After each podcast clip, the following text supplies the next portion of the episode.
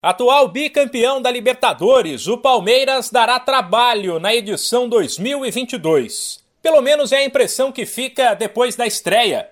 Ontem o Verdão iniciou a caminhada rumo ao terceiro título consecutivo, com uma goleada para cima do Deportivo Tátira. 4 a 0 na Venezuela e com um time misto, já que apenas quatro titulares, o Everton, Gomes, Veiga e Dudu, começaram entre os 11. Foi um jogo absolutamente tranquilo. Quem entrou queria mostrar serviço e o time teve a mesma intensidade da final do Paulista no domingo. O Verdão dominou o primeiro tempo, não levou sustos, fez 2 a 0 com Dudu e Veiga e teve chances para fazer mais.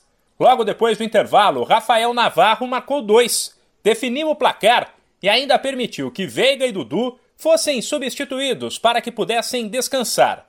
Daí para frente, o Verdão levou o jogo em ritmo de treino o auxiliar técnico João Martins, que comandou o time uma vez que Abel Ferreira estava suspenso, explicou que os jogadores entenderam que não podiam deixar o adversário sair na frente e fizeram o que tinham que fazer. Este jogo era muito complicado de preparar.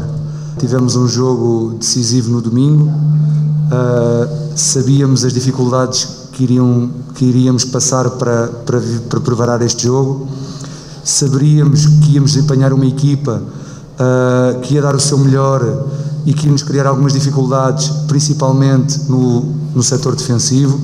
Sabíamos que não podíamos sofrer primeiro uh, porque ia complicarem muito o nosso trabalho uh, e os nossos jogadores conseguiram ter um comportamento muito bom desde o primeiro segundo, com uma consistência muito, muito boa. Com o placar, o Palmeiras ampliou o próprio recorde e chegou a 16 partidas consecutivas como visitante na Libertadores, sem derrota.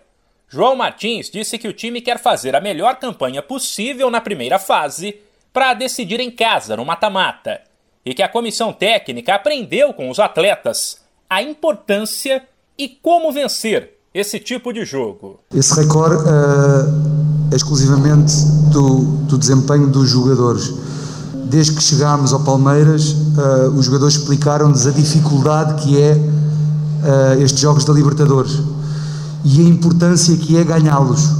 Muitas vezes não jogando bem, uh, muitas vezes só com a intensidade, com os duelos, porque são jogos muito difíceis e muito competitivos. os jogadores ensinaram-nos que para ganhar estes jogos tem que ser assim e nós aprendemos com eles e adaptámos-nos a este contexto que, que a Libertadores nos, nos, nos mete à prova. O Palmeiras volta a campo pela Libertadores terça-feira, em casa, contra o Independiente Petroleiro.